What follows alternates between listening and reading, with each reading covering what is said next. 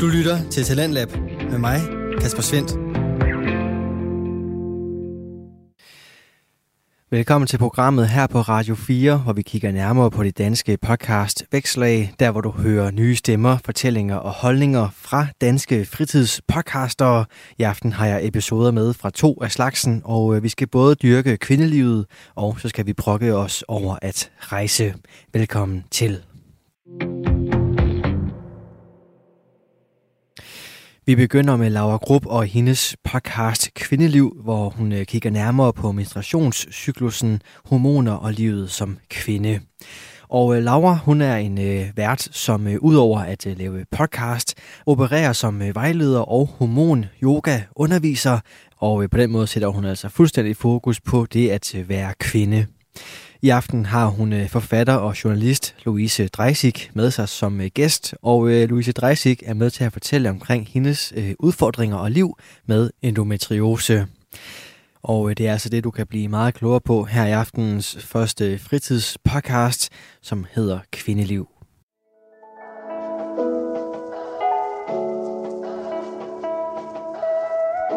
Velkommen til Kvindeliv. En podcast, der vil hjælpe dig med at finde mere ro og overskud i dit liv, ved at forstå den kvindelige cyklus, og hvordan du kan bringe hormonerne i balance med yoga, mad og livsstil. Jeg hedder Laura, og jeg glæder mig til at vise dig, hvordan du får et fantastisk kvindeliv.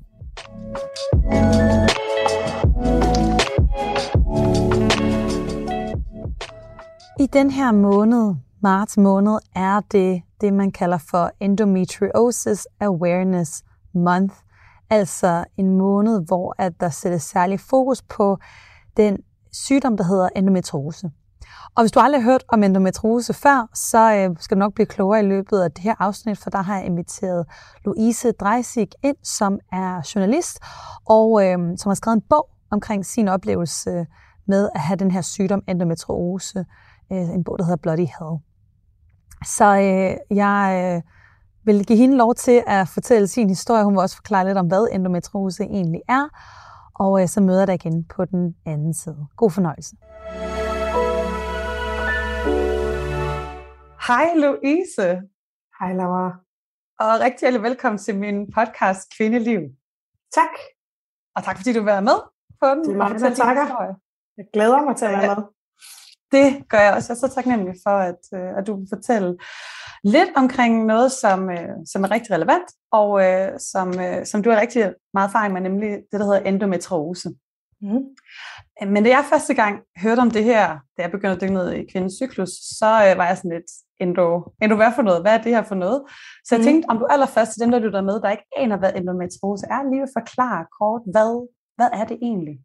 Ja, altså øh, jeg er jo ikke læge, så det bliver med mine ord, men det jeg har fået forklaret er, øh, at det er væv, der ligner det, der sidder i livmoderen, som flytter sig andre steder hen i kroppen. Og øh, så sidder det ligesom der, kan ikke rigtig komme nogen steder, og det betyder så, at du med din cyklus jo rent faktisk nærmest har sådan nogle, øh, hvad man jo kan kalde nærmest indre blødninger, mens du har din cyklus, som sidder og gør altså djævelsk øh, under menstruationen, og så er der så alle de ting, du får efterfølgende, som øh, i hvert fald i mit tilfælde, har udviklet sig til kroniske smerter og en masse sådan bøvl, for at sige det på jysk. Øh, altså øh, masser af mangel på energi, masser af smerter, masser af sådan, øh, hvad skal man sige, ting, der i min hverdag øh, bliver bestemt af den her kroniske sygdom, og ikke af mig.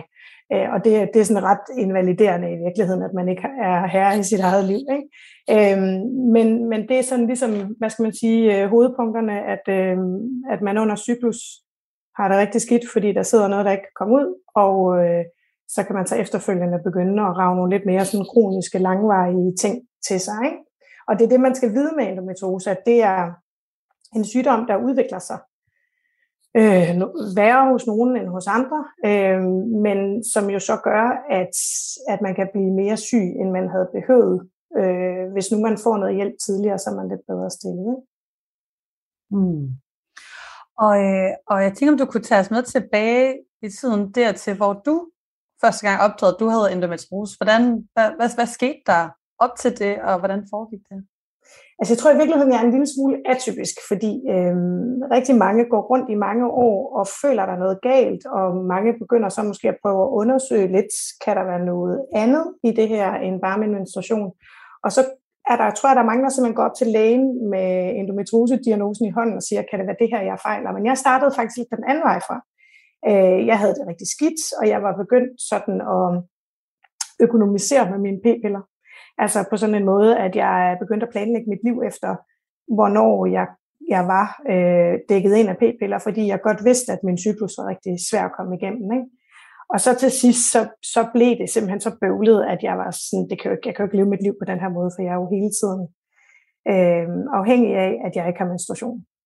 Øh, så, så gik jeg i virkeligheden til lægen for, tror jeg, at få noget smertestillende, som hjalp mig lidt bedre end panodiler, og blev sendt til en meget, meget øh, rutineret gynekolog, som ultralydskannede mig og sagde, altså efter tre minutter eller sådan noget, du har det, der hedder endometriose. Og jeg vidste ikke på det tidspunkt, der var noget, der hed endometriose.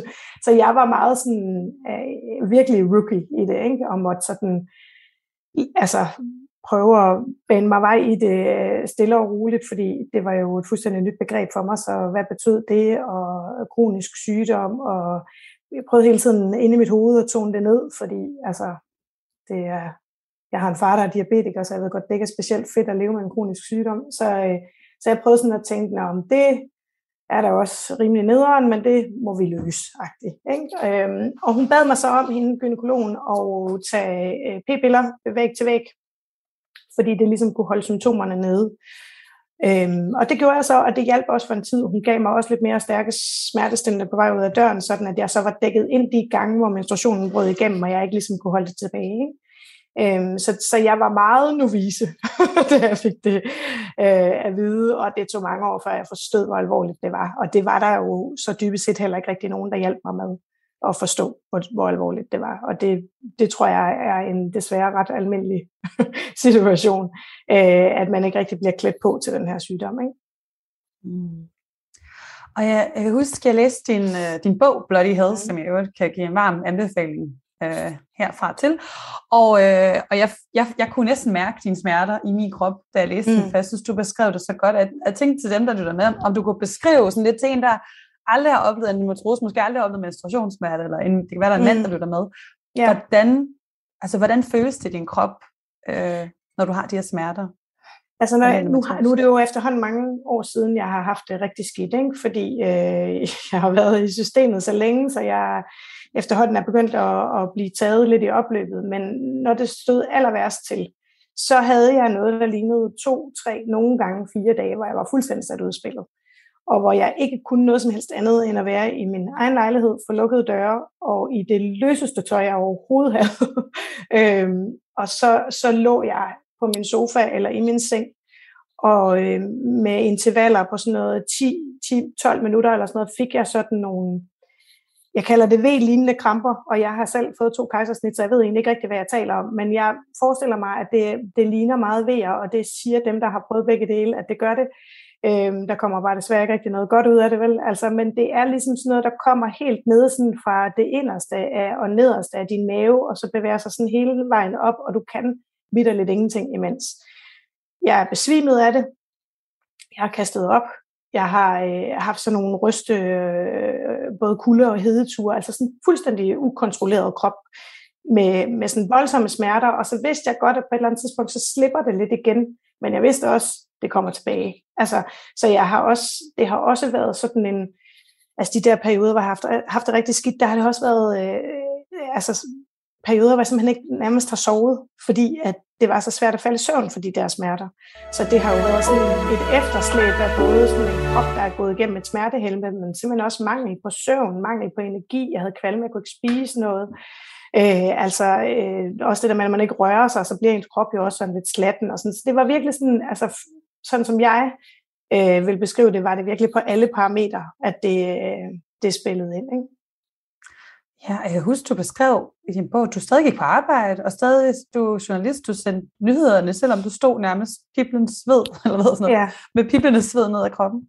Jamen, og det har jeg virkelig også tænkt meget over siden. Altså, hvad fanden tænkte jeg på? Men altså, jeg, jeg, jeg tror, at vi desværre har øh, en eller anden sådan autopilot-indstilling øh, omkring vores menstruation, at øh, det kan godt være, at den niver lidt, men det må man så prøve at se, om man ikke lige kan komme igennem, fordi det skal i hvert fald ikke være noget, der koster en sygedag. Det, det, er, det er ikke den måde, vi gør det på. Jeg har virkelig tænkt meget over siden, hvorfor jeg tog den så langt. Altså, jeg har jo stået i TV-avisens store, flotte, forkromede, øh, blanke studie og været ved at besvime. Altså, jeg havde det så dårligt, og jeg bliver faktisk helt rørt, når jeg snakker om det. Fordi det var jo så sindssygt. Det var kun inde i mit hoved, det skete. Altså, jeg var den eneste, der kunne mærke, hvor dårligt jeg havde det, hvor presset jeg var, og hvor langt der var til enten at få altså fred på den anden side af nyhederne, eller få forklaret nogen, hvordan jeg havde det. Der var ingen af delene, der virkede sådan særlig øh, attraktivt. Så jeg, øh, jeg stod det igennem, og jeg tror simpelthen, at det er, det er sådan noget, øh, der ligger i, i vores øh, altså DNA, havde jeg sagt. Altså det er sådan en autopilot-indstilling, vi har omkring vores menstruation, at det kan godt være, at den gør ondt, men så må vi altså klemme ballerne sammen, og øh, i værste fald tage en panodil, men det er altså ikke noget, man melder sig syg med, og du skal i hvert fald heller ikke begynde at fortælle andre folk om den, fordi det er jo lidt ulækkert, eller nu være med det, det er din egen sag. Ikke? Øhm, så, så jeg kan ikke forklare det bedre, end, end at jeg i hvert fald, jeg troede i mange år, at jeg var svag, og det er jo gået op for mig siden, at jeg i virkeligheden næsten har været for stærk, altså fordi jeg simpelthen har bidt så meget i mig, øh, som jeg tror rigtig mange mennesker ikke ville kunne. Men det har jeg gjort, fordi jeg troede bare, at det var sådan, vi alle sammen havde det. Og så var det jo nok mig, der var det svalede, ikke? Mm. Ej, og det er virkelig en af mine kæpheste, det, der ja. noget, det der med ja. at få, få forklaret, at det ikke, det er ikke sådan, at det behøver at være normalt at have menstruationssmerter. Jeg, jeg tror, jeg så en, et klip på Instagram her forleden dag med en komiker, der siger sådan lidt, hvad hvis det var mænd, der lå i smerter fire ja. dage og blødte? Vil ja. vi så bare sige sådan i Tampax-reklamerne, kom bare ud og surf og løb ja. en tur, og du kan det hele. Altså, ja. og, og der, så der er et kulturelt problem, vil jeg også mene. Ja, det er i hvert fald meget påfaldende, det der med, at vi, altså det, nu taler jeg om rigtig mange andre patienter, og de siger også bare, at altså, de har gået for længe, og det har de, fordi når de har bedt om hjælp, så har, har de mere eller mindre fået at vide, that's life. Altså, menstruationssmerter kan godt være stykker at komme igennem. Get over it. Altså, og det er jo et kæmpe problem, når det her det er en sygdom, vi taler om, som bliver udviklet under din cyklus. Altså, så nytter det jo ikke noget, at vi render rundt og siger til kvinder, at de skal tage sig sammen. Og jamen, så smid dig på sofaen med en kop te og to panodiler, mm. og så se, om du ikke kan komme igennem det. Ikke? Altså, og det er vel også derfor, at det er vigtigt at få gjort opmærksom på det, fordi det er forskelligt fra menstruationssmerter. Jeg er jo også meget passioneret omkring at klare kvinder, hvad de rent faktisk skal gøre med menstruationssmerter, som, som slet ikke er det samme. Men her er det faktisk ja. en sygdom. Ja. Øhm, så oplevede du, at det ikke blev taget seriøst. En ting er, nu sagde du, at du var hos en rigtig god gynekolog, der, ja. der rent faktisk forstod, hvad det handlede om, men når du kom ud til, til andre? Jamen, jeg, jeg oplevede både, at andre havde svært ved, at jeg talte om det, men jeg oplevede altså også, at jeg selv havde svært ved at tale om det. Altså, at jeg selv øh, hele tiden prøvede sådan at snakke det ned, og sådan at sige, altså, måske fordi jeg selv synes, det var lidt ubehageligt at være i en samtale, der handler om min livmor, mit underliv og min menstruation, men også lidt fordi, jeg gad ikke at blive set på som en, der sådan var skravlet eller bøvlet med noget. Altså, øh, og det kan jeg jo også godt se på bagkant, hvor stor den anden, altså, hvad skal man sige, erkendelsesproces har været for mig. Øh, det tog mig lang tid at acceptere, at jamen, jeg er syg med noget, der gør altså hammerne dødsondt. Og det gør jo ikke mig til et dårligere menneske. Altså, det, er jo, det er jo bare et vilkår, jeg er nødt til at acceptere, at jeg har fået. Jeg tror i lang tid, at det, altså, at det handlede om, at andre mennesker ikke havde specielt meget lyst til at tale om det, men at jeg lige så meget selv ikke havde lyst til at tale om det. Og derfor så blev det sådan noget, ja, det, sådan er det. Altså, og så kom vi hurtigt videre fra det. Ikke? Så, så øhm, ja, jeg har helt klart oplevet, at andre har haft svært ved det, men jeg ved Gud også oplevet, at jeg selv har haft rigtig svært ved det. Det giver god mening. Det kan også derfor, jeg laver mit arbejde. Ja, det øhm. siger utrolig meget, synes jeg, om den der kulturting. Ikke? Altså, at vi selv også sidder og putter lidt med det. Altså, det, det synes jeg er et ret Præcis. godt bevis på det. Mm. Jeg kunne godt tænke mig sådan, at hoppe tilbage igen til, at så du har fået konstateret endometriose. Du var som gynekolog, hun sidder der på p-piller. Hvad skete der så? Hvordan var dit videre forløb? Øhm, i din lige, efter, jamen, lige efter det, der, øhm, der havde jeg det faktisk sådan, altså det, det blev bedre, men der var jo også virkelig noget at arbejde med, kan man sige. Men da jeg så begyndte at tage p-piller hele tiden, så kom der sådan lidt ro på. Og så var der en periode, hvor, hvor jeg egentlig sådan kunne holde det ud.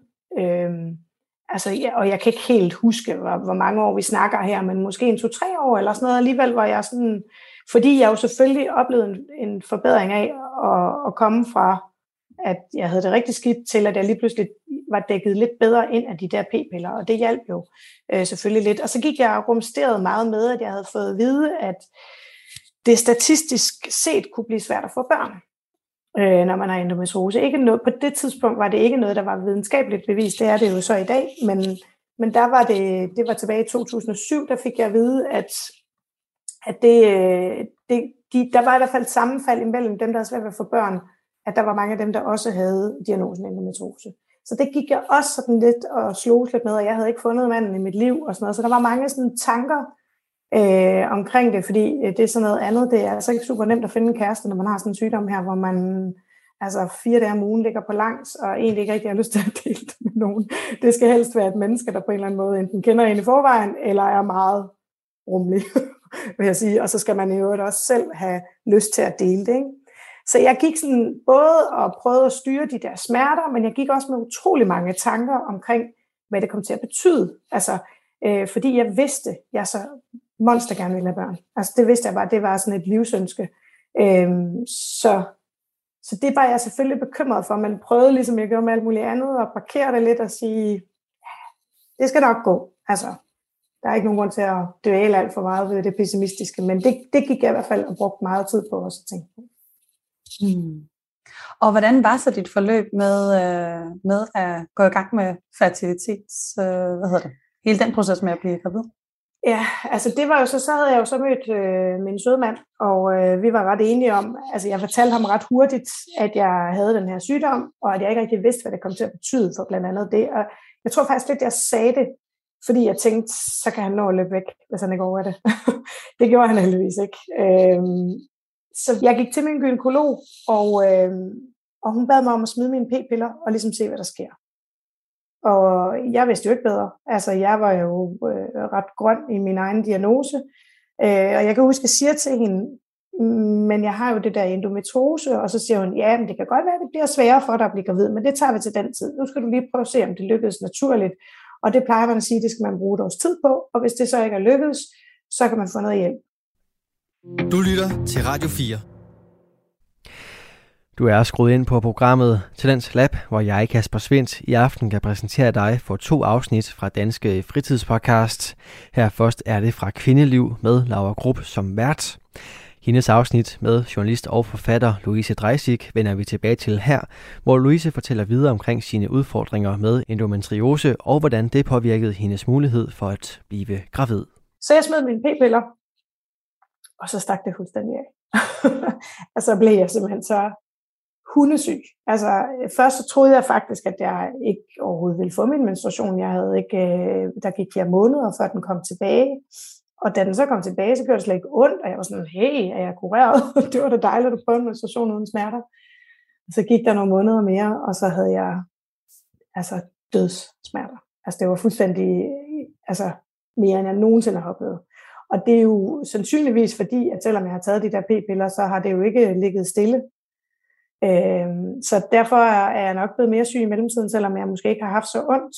Og da jeg så slet ikke var beskyttet af noget som helst, så havde jeg det helt forfærdeligt. Altså helt forfærdeligt. Jeg kan slet ikke beskrive det. Det var redselsfuldt. Altså, og det var, det var så i den periode, hvor det ligesom begyndte at flytte sig fra at kun handle om cyklus, til også at handle om de dage, der lå udenom cyklus. Fordi det havde jo pludselig udviklet sig til en masse kroniske smerter også. Øh, også uden for din menstruation? Ja, men jeg var simpelthen så, øh, jeg havde øjnene så meget på bolden i forhold til det der med graviditet, at øh, så gik jeg til min gynekolog igen og sagde, at det var ikke lykkedes, og så sendte hun mig så videre i systemet. Og jeg havde ikke på noget tidspunkt tænkt, at det er farligt, det der med, at jeg har så ondt, og det er så voldsomt. Øh, fordi der var ikke nogen, der havde sagt til mig, det var farligt. Der var jo, der var jo bare en gynekolog, der sagde, at jeg skulle smide min p-piller og se, hvad der skete. Og jeg ved ikke, måske er jeg for autoritetstro, men jeg stolede på, at hun var lægefaglig, og hun havde styr på, hvad hun lavede. Øhm, så, så det, at jeg havde ondt og havde dødsund, det befandt jeg bare med, eller hvad skal man sige, øhm, det relaterede jeg bare til min menstruation. Det var ikke sådan, jeg tænkte, øh, det bliver jeg syre af, eller jeg havde jo for eksempel ikke fået oplysningen, at det kan infiltrere organer. Altså havde jeg vidst det, så havde jeg måske reageret en lille smule anderledes, når jeg havde det så dårligt, som jeg havde. Men jeg, øh, jeg bliver så henvist til facilitetsbehandling og finder ud af, at jeg kan gå direkte i det private, øh, hvis jeg skal insemineres, hvilket jeg selv tror på det tidspunkt er rigeligt. Øh, dejlig naiv, som jeg var. Øh, og så øh, kommer vi på en privat klinik, hvor jeg kommer i hænderne på en rigtig, rigtig dygtig facilitetslæge, som øh, efter meget få konsultationer siger til mig, du er meget, meget syg. Altså, du er meget syg. Og det kommer aldrig til at ske på naturligvis. Og jeg har ingen planer om at tro, at det også kommer til at, at ske ved insemination. Det, det er du simpelthen for syg til. Altså hvis, hvis jeg skal give min lægefaglige vurdering, så skal du direkte i IVF-behandling, fordi det hele er så klistret sammen, der kommer ikke noget ud derindefra. Altså så, øhm, så der er ikke nogen grund til, at vi begynder at prøve alt muligt. Det er bedre, at vi ikke spiller tiden, og så der er der direkte i IVF-behandling. Så gik vi og grublede lidt på det, for det kostede jo så penge, når man skulle være i det private, og besluttede os for, at vi blev, hvor vi var, for jeg var meget, meget tryg ved ham her, øh, min facilitetslæge, fordi han jo faktisk var det første menneske, der sådan rigtig så mig for der, hvor jeg var lige nu. Han startede også med at sige sådan noget til mig med, at du er også frygtelig træt. Er du ikke? Så tænkte jeg, nej, hvor ved han det fra? jeg var sådan helt øh, altså amazed over, hvor, hvor, hvor sindssygt meget han vidste om mig, uden at have kendt mig særlig længe. Øh, så jeg var meget, meget tryg i hænderne på ham, og, øh, og vi gik så i, i gang hos dem, og det var, altså, øh, nu var, altså sådan, tit siger jeg sådan, det var relativt let for mig, og det var det også i forhold til, at jeg har endometriose, fordi det er meget velkendt, at at man har problemer, når man har endometriose, man har som regel dårligere æg, man har færre af dem og sådan noget. Jeg var ret godt stillet. Altså jeg havde gode æg, og jeg havde også nok af dem. De kunne bare ikke komme nogen steder. Men forløbet derhen var langt, fordi de var nødt til at skulle have mig helt ned. Altså jeg skulle nedreguleres, nedreguleres, nedreguleres, fordi den der sygdom jo var fuldstændig smadret rundt i min krop. Så jeg kom på sådan nogle Soladex-sprøjter, som de hedder, som er sådan nogle, der sætter ind i kunstig overgangsalder for at slå det fuldstændig ned så mit system var helt i ro, inden de ligesom begyndte hormonbehandlingen.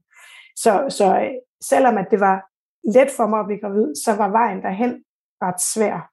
Øhm, og, og det var, altså det var jo bare, det er jo bare et meget opslidende forløb at være i facilitetsbehandling, og det kan alle, der har prøvet den, genkende til. Det er hæsligt, fordi man er hele tiden i venteposition, og man er man skal hele tiden rykke ud, hvis det er, nu skal man scannes, det skal man lige være i dag, så skal man, man afsted, og så er der hele tiden den der risiko for nederlag, ikke? altså fordi du, du ved, nu er dagen kommet, og nu bliver der sat et æg op, men går det, ikke? Altså, så, så det er en virkelig opslidende proces, og der skal man jo så lægge det til, at jeg også der var rigtig, rigtig syg, altså fordi der var rigtig mange ting i min krop, der var gået i stykker undervejs, på grund af endometriosen, så, så jeg var sådan godt presset, vil jeg sige, på min fysik wow. i de år der. Ja. ja. Ja, jeg havde en, en snak med en anden kvinde omkring bare fertilitetsbehandling, og jeg har den, den største respekt for kvinder, der går igennem det, og så lige lægge endometriose oveni os. Der, ja. ja, det lyder helt sindssygt. Øhm, ja. Men hvis jeg kan udlade det, du siger også ud over øh, hele din historie, at for andre kvinder, der, der står med endometriose, at, at, at at der måske også lidt misinformation nogle gange, eller det var der i hvert fald på det tidspunkt, men at den, den vejledning, du ender med at få, det er, at man simpelthen, der, selvfølgelig skal man tage det med sin læge, men altså, der, ja. det du gjorde, det var simpelthen, det er ikke bare at smide og nu prøver vi at blive gravid på naturlig vis, det er faktisk at få noget, noget, noget fertilitetsbehandling fra starten af. Det er i hvert fald noget med at være i et kontrolleret forløb. Altså det er i hvert fald noget med at øh, komme forbi nogle specialister og lade dem se på, er det noget, man skal prøve naturligt. Altså, fordi jeg er ret sikker på, at hvis jeg var taget på ride med den omgang, jeg havde, så tror jeg, de havde sagt, du skal bare direkte op på facilitetsafdelingen, og så tager vi den derfra og lægger dig i en eller anden form for system. Det er fint, du skal nok blive øh, monitoreret, vi skal nok sørge for, at, øh, at øh, du får en, en, et fint forløb og sådan noget, men du kan ikke begynde at smide noget, og du kan ikke, øh, altså vi er nødt til at have dig under fuld kontrol. Der er nogle endometriosepatienter, der sagtens kan prøve uden, men, men det er bare igen noget, du er nødt til at have en specialists ord for, før du skal kaste dig ud i, fordi som sagt, så gik jeg så rundt ubeskyttet i noget, der, noget, der ligner lidt mere end et år, ikke? Altså, og jeg var jo, og jeg er jo, altså, helt smadret indvendigt af det, øh, fordi jeg simpelthen bare gav slip. Og det tror jeg, desværre, der er mange, der oplever, altså at, at få den der sådan lidt laissez-faire, jamen så må du jo prøve at se, hvordan det går, når du smadrer dine. Ikke? Altså der er ligesom mm. uh, to spor på, på endometriose, synes jeg. Sådan, der er dem der, der venter meget, meget længe på en uh, diagnose, og så er der dem, der får en horribel vejledning, uh, når de så har fået diagnosen, som jeg selv er et resultat af. Ikke? Altså så, så det er sådan, det er på flere parametre, at det virkelig, virkelig hænger i Danmark. Ikke? Okay, ja. Øhm, jeg vil egentlig have stillet nogle andre spørgsmål, men nu kan jeg egentlig godt tænke mig at dykke lidt ned i det, fordi hvad, hvad vil du så anbefale altså til, til en kvinde, der, der opdager, at hun har en endometriose, og, altså, fordi der kan man jo stå ret alene, og ikke rigtig vide, hvad, hvad skal man, man står, gøre der? Man står helt vanvittigt alene, og det var også derfor, jeg skrev min bog, fordi jeg selv følte mig helt ekstremt alene i det der forløb. Jeg havde min mand, og han er sindssygt forstående og utrolig empatisk, men han har jo ikke en livmor. Altså, så han er jo ikke altså hvor meget han end forstår, hvor meget han sætter sig ind i, så vil han jo aldrig have den der sidste del, hvor man føler sig helt set. Altså fordi han, han kan jo kun være empatisk fra sit synspunkt. Ikke? Så, så, øhm, så man føler sig helt sindssygt alene. Og jeg vil sige, det allerførste, man skal gøre, og som jeg ikke gjorde, øh, det er, at man skal lytte til sin krop. Altså man er simpelthen nødt til at lytte på, når din krop siger, det her, det er helt skævt. For det kan man godt mærke. Man kan godt mærke, når det virkelig er smertefuldt, når det virkelig er forkert. Altså, øh, og så skal man lade være med at fortælle sig selv, at sådan er menstruationssmerter, fordi det er, og det er jo også en af de ting, jeg, kan, jeg, kan, jeg prøver at lade være med at slå mig selv oven i hovedet med. Jeg kan godt slå mig selv lidt oven i hovedet med, at jeg ikke differentierede tingene. At jeg tænkte, menstruationssmerter er ens for alle. Det, fordi det er det begreb, vi alle sammen bruger. Ikke også? Altså vi siger alle sammen, åh, jeg har menstruation, og jeg har menstruationssmerter, men, men når man har endometriose, så er det jo, altså, det er jo ude af den her verden smertefuldt. Altså, og det er ubehageligt, og det, er, altså, det, det sætter ned på dit sociale liv, det sætter ned på din livskvalitet, det sætter alting ned. Ikke? Øh, og selvfølgelig sker det over tid. Der var også en læge, der sagde til mig på et tidspunkt, det er ligesom at se et barn vokse op. Du ser ikke de der små forandringer, hvis du ser dem hver eneste dag, men hvis der går et stykke tid imellem, så kan du egentlig godt se, at det er blevet et meget større barn. Ligesom at hvis jeg spolede tiden to år tilbage, mens det stod allerværst på, så kunne jeg godt se, at jeg havde fået det markant værre. Men fordi det ligesom flyttede sig en lille bitte smule for hver eneste cyklus, så fik jeg ikke den der sådan kæmpe aha-oplevelse. Så jeg vil først og fremmest sige, at man skal lytte til sin krop, og så skal man og jeg ved godt, det er virkelig meget for langt af en, der har det svært og har mange smerter og er meget plaget af det. Men man er simpelthen nødt til at insistere, fordi vi er ikke ret gode til i dag at lytte på øh, kvinder, der kommer med det her. Der er rigtig mange, der stadigvæk oplever at blive sendt hjem med en hovedrysten og hvad de næsten føler er en hysteridiagnose i stedet for. Ikke? Og få at vide, det, det sidder nok i hovedet på dig, og altså, øhm, og det, altså, der har det igen sådan, altså det er med mange ting, man skal leve med, ikke? Man skal have det sindssygt svært, øh, smertefuldt, have det rigtig svært mentalt, være super presset fysisk. Så skal man lige insistere, og også lige overleve, at der er et menneske, der sidder sådan lidt og klapper ind på hovedet og siger, ja, det må du lige prøve at se, om du kan finde ud af, og så komme videre derfra. Det er mange ting, man skal overkomme, ikke? Men der er det jo så altså også, at øh, kvindekønnet viser sig som værende badass nogle gange, fordi det gør vi jo. Altså, vi klarer jo det hele, og vi klarer også at gå på arbejde, og vi klarer også at være en god ven og en god kæreste og en god mor og sådan noget. Så, så jeg har mega hatten af for kvinder helt generelt, og selvfølgelig især kvinder med endometriose, men jeg synes virkelig i det omfang, man kan, så insistere eller bede nogen tæt på dig om at hjælpe dig med at insistere. Bed din mor om det, bed din kæreste om det, bed din veninde om det. Fordi det er ikke sikkert, at du selv har kræfterne, men du kan godt mærke, at det er det, der skal til. Så lyt til din krop og insistere over for de der øh, fagpersoner, der, der bare ryster på hovedet. Ikke? Mm. En ting er, at vi siger, hvad skal den individuelle kvinde gøre, men, men, men det er jo ikke kun hende, der står med det her problem. Det er jo et samfundsmæssigt problem, fordi jeg mener statistisk det er ikke omkring 10 procent af kvinder, der døjer med det, og det er måske endda konservativt sat. Øhm, ja, familie, ja. Hvad, hvad sådan mere samfundsmæssigt kan vi gøre? Jeg ved, du også har en lidt politisk dagsorden til at... Altså, det er. du er en af dem, jeg har hørt, der råber højst om det her, og jeg stødt kun på endometriose kvæg, at jeg snakker om cyklusen. Og jeg er ikke ja. sikker på, at jeg ellers havde lagt sand mig mærke til den her sygdom. Nej. Altså det, altså, det er jo, og nu, nu, er, nu kommer punktet, hvor jeg skal prøve at lade være med at begynde at græde, for det gør jeg altid, når jeg siger det. Men da jeg udgav min bog, så var mit formål med den at sige, hey, hvis du har det svært, og du går igennem sådan et forløb, så tag den her og lad den være din ven, så du ved, at du ikke er alene.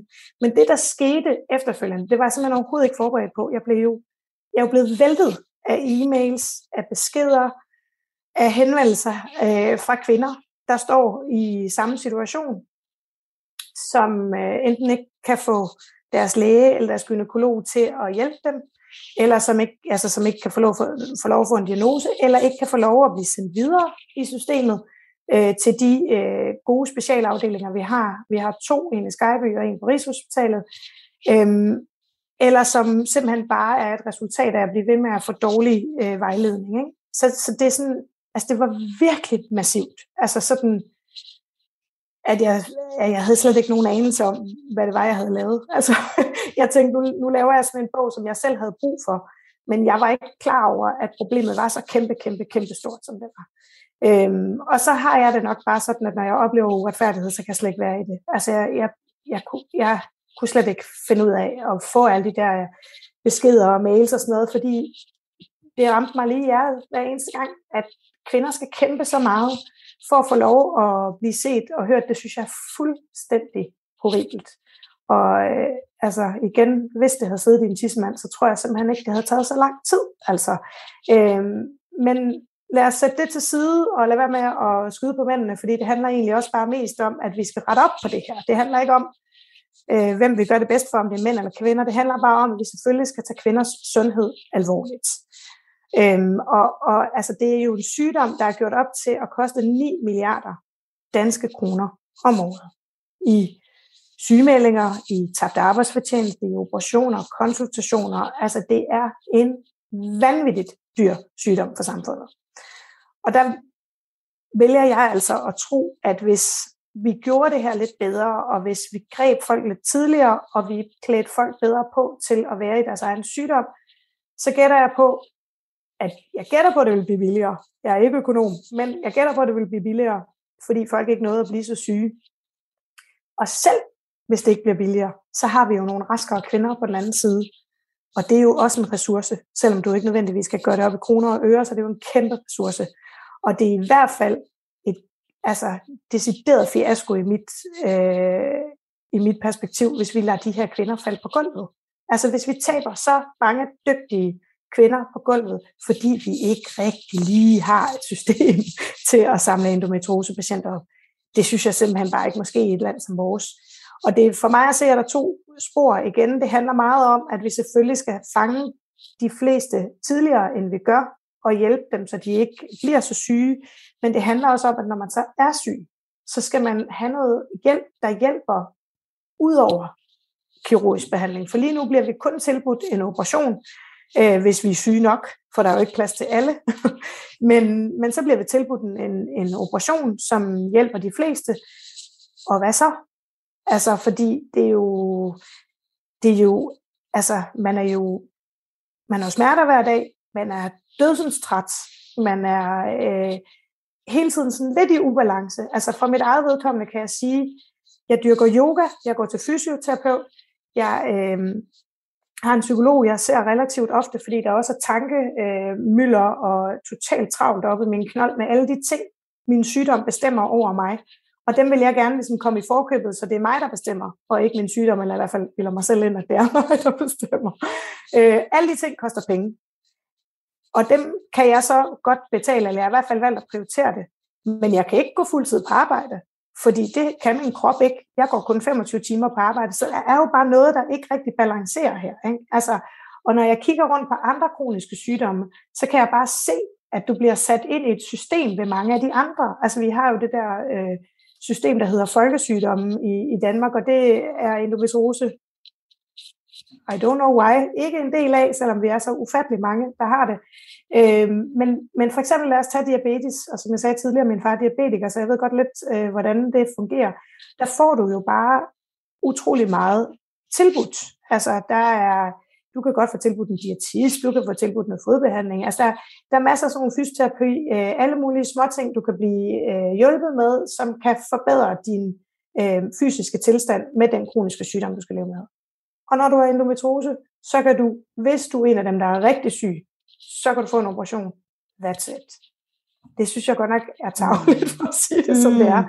Og jeg synes, at resultatet er endnu mere tageligt. At vi, at vi simpelthen bare øh, taber alt for mange kvinder, der er dygtige, og som er en, et kæmpe aktiv i vores øh, samfund. Dem taber vi på gulvet, fordi vi ikke gør noget ved det. Det synes jeg bare er, ja, jeg synes det er tageligt, og jeg synes det er mm. rigtig, rigtig ulykkeligt. Du lytter til Talentlab med mig, Kasper Svendt. Vi er i gang med aftenens første podcast afsnit her i Talent Lab. Det er programmet på Radio 4, som giver dig mulighed for at høre nogle af Danmarks bedste fritidspodcasts. De deler nye stemmer, fortællinger og måske endda nye holdninger, og i aften der kommer det blandt andet fra Louise Dreisig, som er gæst hos Laura Grupp, der har været på podcasten Kvindeliv. Deres samtale vender vi tilbage til her. Men jeg kunne tænke mig at spørge videre fra det, du lige sagde. Hvad, hvis vi skulle beskrive sådan det ideelle øh, behandlingsscenarie så for en kvinde med endometriose, mm. hvordan vil det se ud? Altså det ville i hvert fald først og fremmest være sådan, at man fik sin diagnose, øh, uden at blive talt ned til, øh, meget tidligere end det sker i dag. Altså lige nu er, er diagnosetiden jo på sådan noget 7-9 år i gennemsnit, før folk får deres diagnose. Det er jo mange år at gå ubehandlet, når det er en sygdom, der udvikler sig.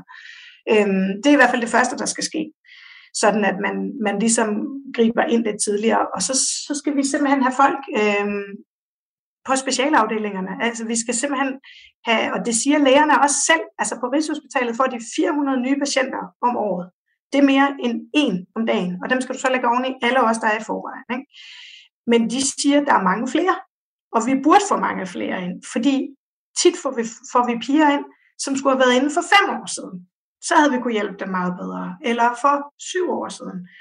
Og, og, og de har det bare sådan, så send dem ind, og så lad systemet bryde sammen. Altså det er den eneste måde, vi kan, vi kan vise politikerne, at det her det er et virkelig, virkelig stort problem. Altså indtil videre har de jo ikke, altså tro mig, jeg øh, klør på, men det er jo ikke, øh, der er jo ikke rigtig kommet noget nævneværdigt endnu. De lytter på mig, og de er, de er meget øh, chokeret og overrasket alle sammen, men derfra og så til rent faktisk at gøre noget ved det, der er godt nok langt stadigvæk. Øhm, så, så for mig at se, handler det rigtig meget om at gøre brug af de der specialafdelinger, fordi, og det er helt personligt, min egen oplevelse, da jeg kom ind på Rigshospitalet første gang, jeg havde det ligesom, om der var nogen, der talte det samme sprog som mig for første gang. Altså det var helt sort, det var sådan, jeg kan huske, at da jeg startede, så, så tænkte jeg sådan, jeg kunne mærke, at jeg kunne blive ved øh, med sådan at give ud, hvor jeg egentlig har siddet og holdt igen tit, fordi jeg synes, det lød så vildt, når jeg sagde det, de ting, jeg havde oplevet. Ikke? Og jo vildere det blev, des mere sagde de, åh, oh, det er synd for dig. Altså, og, og hvor lyder det desværre øh, bare velkendt. Altså, øh, det er rigtig frygteligt. Og sådan, du ved, altså, den der sådan følelse af at sidde med en lægefaglig person, der bare sagde, nej, hvor er det synd for dig. Du har bare samlet den værste gang skrammel op, man næsten kan komme i nærheden af. Ikke? Øhm, så, så det, altså, det var en kæmpe sådan, altså, befrielse for mig at sidde med de mennesker, der kunne svare mig på nogle af alle de spørgsmål, jeg havde haft i årvis. Altså, øh, og som også kunne forklare, hvorfor at jeg havde fået det så dårligt udover. Altså fordi, det har vi slet ikke været inde på endnu, men i mit tilfælde endte det jo med at kravle ud på min urinveje, og i øvrigt også på mit tarmsystem.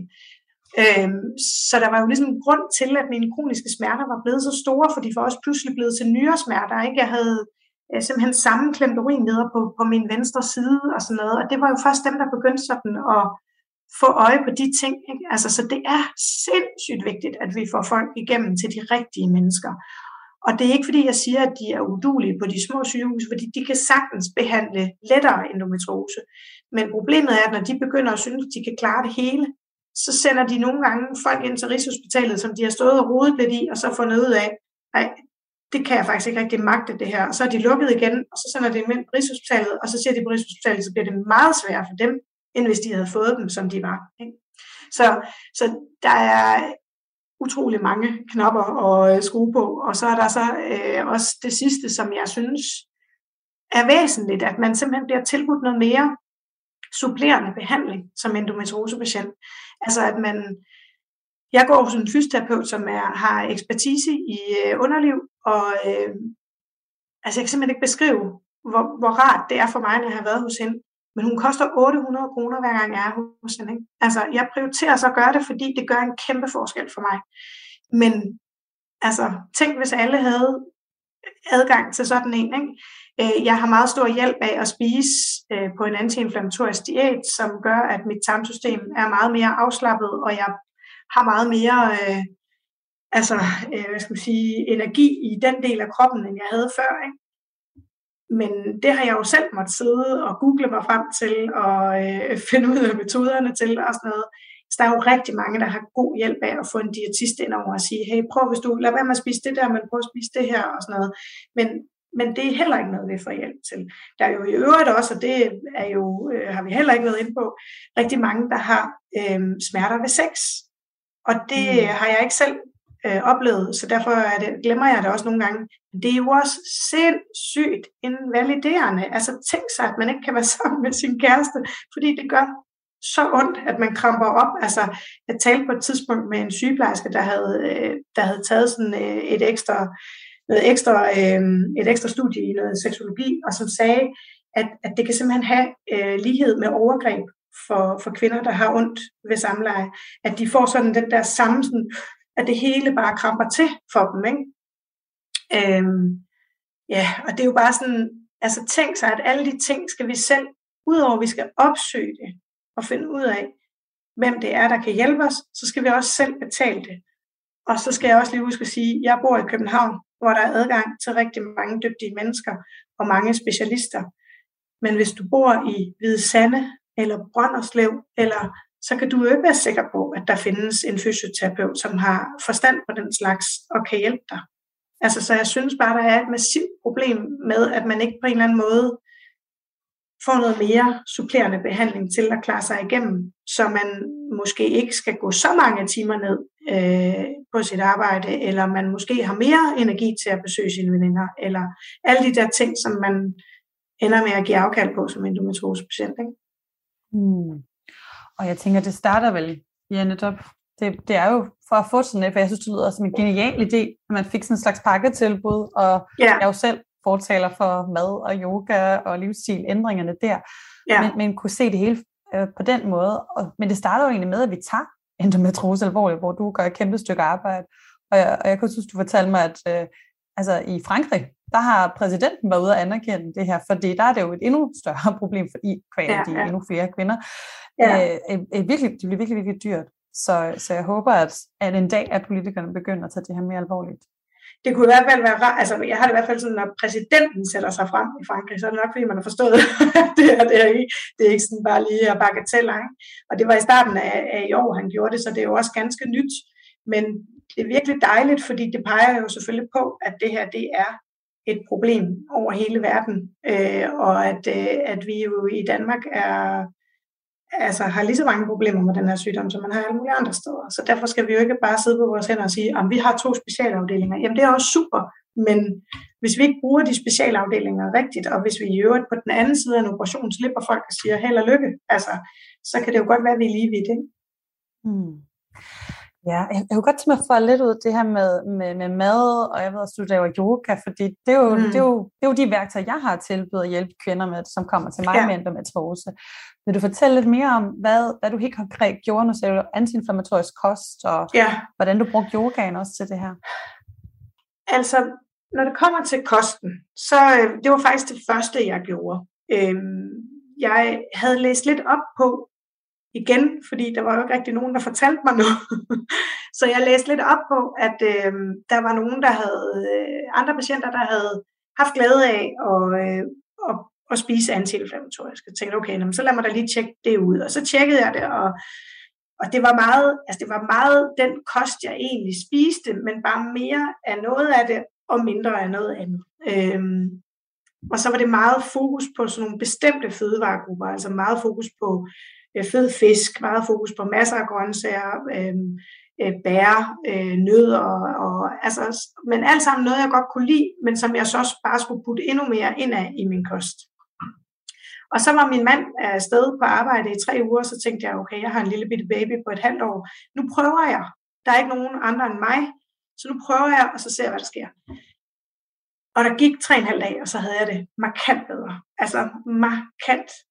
Altså det var virkelig sådan, at jeg tænkte, hold da, undskyld mig kæft, hvad skete, hvad skete der her? Altså det var, det var lettere, min krop var lettere, jeg følte mig mere, øh, altså jeg følte mig mere øh, fleksibel i min krop. Jeg, jeg følte mig ikke så tung, jeg følte mig ikke så træt, jeg følte mig stadig træt, men jeg følte mig ikke så træt.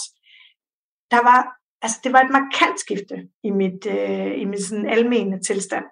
Og jeg kan også huske, at jeg spurgte på Rigshospitalet, øh, at jeg var begyndt at spise det her, og så sagde jeg, Hvor, hvorfor har I egentlig ikke sagt noget? Eller så sagde jeg sådan, det var jeg begyndt at spise, så sagde lægen, ja, men det ved vi faktisk godt, at der er nogen, der har glæde af. Altså, så var jeg sådan, hvorfor fanden har I ikke sagt det så? Så sagde hun, det er jo fordi, det ikke er videnskabeligt bevis. Så sagde jeg, hey, kom on, det er bare mad. altså, jeg kunne bare have været stoppet igen, hvis det ikke havde virket. Altså, det, det synes jeg faktisk, I skal sige til folk, så må man selv ligesom prøve at, og, øh, og søge, søge information om det, men, men i hvert fald give folk chancen for at gå ned ad den vej, hvis det kan hjælpe dem. Ikke? Så det var, øh, det var på tre og en halv dag, jeg vidste, det her det var ikke bare et forsøg, det var en livsstilsændring, som jeg kom til at blive ved med at benytte mig af. Ikke? Og så var der yogaen, som jeg startede på øh, for to år siden. Jamen altså, jeg ved næsten ikke, hvad jeg skal sige. Det, det var så vildt for mig første gang. Det skal siges, at jeg går til hot yoga. Så jeg er i et øh, lokale, der er sådan lige i underkanten af 40 grader varmt. Øh, og så laver vi egentlig relativt almindelig øh, hatha eller flow yoga. Øh, men det er, altså det er fuldstændig som om min krop bliver rettet ud. Altså problemet er så, at når jeg har været til det, så går der 10 timer, og så kan jeg godt bruge en time mere. Men altså, når det så er sagt, så er det virkelig sådan en måde at få, fordi vi går jo hele tiden, også med endometriose, der er ondt i maven, vi går sådan og passer på midten af vores krop hele tiden. Så jeg har jo spændinger hele vejen udenom. Altså jeg plejer at sige, det eneste sted på min krop, der ikke sådan for alvor gør ondt, det er min underben og mine underarme. Resten har et eller andet, der kommer fra min endometriose i noget spændinger, eller i en eller anden noget, der hænger sammen. Hvor mange, der har skuldersmerter, det har jeg også, i, især i højre side, det hænger lidt sammen med, med mit underliv og sådan noget. Der, der, der er virkelig bare så mange, ufattelig mange smerter rundt omkring, og det hjælper yogaen. Det, er jo ikke, det løser jo ikke det hele, men yogaen løsner ting op for mig. Øhm, og jeg, vi har en fuldstændig klar aftale om herhjemme, jeg skal til yoga minimum tre gange om ugen, og gerne mere det, jeg, når, jeg når altid de tre gange, og i de uger, hvor jeg når fire, der har jeg det er som om, jeg har vundet Champions League. men, øh, men det er virkelig, øh, det var også livscentrene. Altså, det kan slet ikke, jeg kan slet ikke forestille mig ikke at gøre det, og jeg var presset under nedlukningerne, for der kunne jeg ikke komme afsted. Og jeg kan godt dyrke yoga derhjemme, selvfølgelig, det hjælper også, men det er den der varme, der gør, altså, vi har jo også, vi benytter, benytter jo også varmepuder og masser af tæpper og sådan noget, fordi det hjælper øh, på smerterne. Og så er der jo bare noget med, at det kan få min krop ud i nogle længere stræk og sådan noget, som jeg har brug for. Ikke? Så, så det har også været fuldstændig uvurderligt. Jeg kan slet ikke, jeg kan slet ikke forestille mig, hvordan mit liv har været før, men øh, mm. det er i hvert fald godt, jeg har fundet. Fantastisk. Fantastisk. Um, og hvis vi sådan her sådan lidt mere til sidst skal have frem til, hvor du er i dag, hvordan, hvordan er livet så med en endometriose-diagnose for dig i dag? Det er øh, helt ekstremt skemalagt. altså, øh, som sagt, så kan jeg ikke gå på arbejde mere end 25 timer, som det ser ud lige nu. Jeg håber faktisk, at jeg godt kan hæve det lidt. Det tror jeg også godt, jeg kan snart. Øhm, jeg blev opereret den 15. oktober sidste år, og det har i hvert fald fjernet noget besvær øhm, i form af, at jeg ikke længere skal på Rigshospitalet og have en Soladex-sprøjte en gang om måneden, som jeg fik før. Øh, også fordi jeg har fået opereret min urinvej, sådan at jeg ikke længere nødvendigvis behøver at skal have indvendige kateter i min urinvej, som så skal skiftes hver halve år, det slipper jeg formentlig også for. Så det er helt klart noget besvær, der er forsvundet. Øh, og der er også nogle smerter, der er forsvundet. Der er også nogle smerter, der ikke er forsvundet. Øh, og der er også nogle ting, hvor jeg, hvor jeg lidt tænker, at det havde jeg godt nok håbet, at det havde taget noget af det. Og jeg tænker, at det kan sagtens være, at der stadigvæk kommer nogle flere positive effekter ud af det. Øh, det vil tiden måske vise. Det er jo en, virkelig en stor operation. Altså det er jo et organ, de går ind og fjerner, når de tager livmoren og æggestokkene og hele beduljen der. Så min krop skal jo lære at leve øh, på en ny måde, og det tager selvfølgelig tid. Øhm, så jeg kan vil sige... Forstå, har du fået fjernet det hele? Jeg har fået fjernet det hele. Det fik du i oktober? Ja. Altså en hysterektomi, hvor det hele øh, fjernet? Hele beduljen. Hele balsalen nu. Ja. Okay.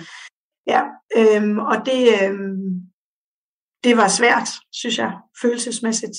Men øh, lægerne sagde, at det var det eneste, der var at gøre. Altså det var simpelthen så aggressivt, og, øhm, og de kunne også se, at de fjernede min livmor, at der sad frisk endometriose på min livmor, selvom at de havde altså, medicineret mig i to og et halvt år. Ikke?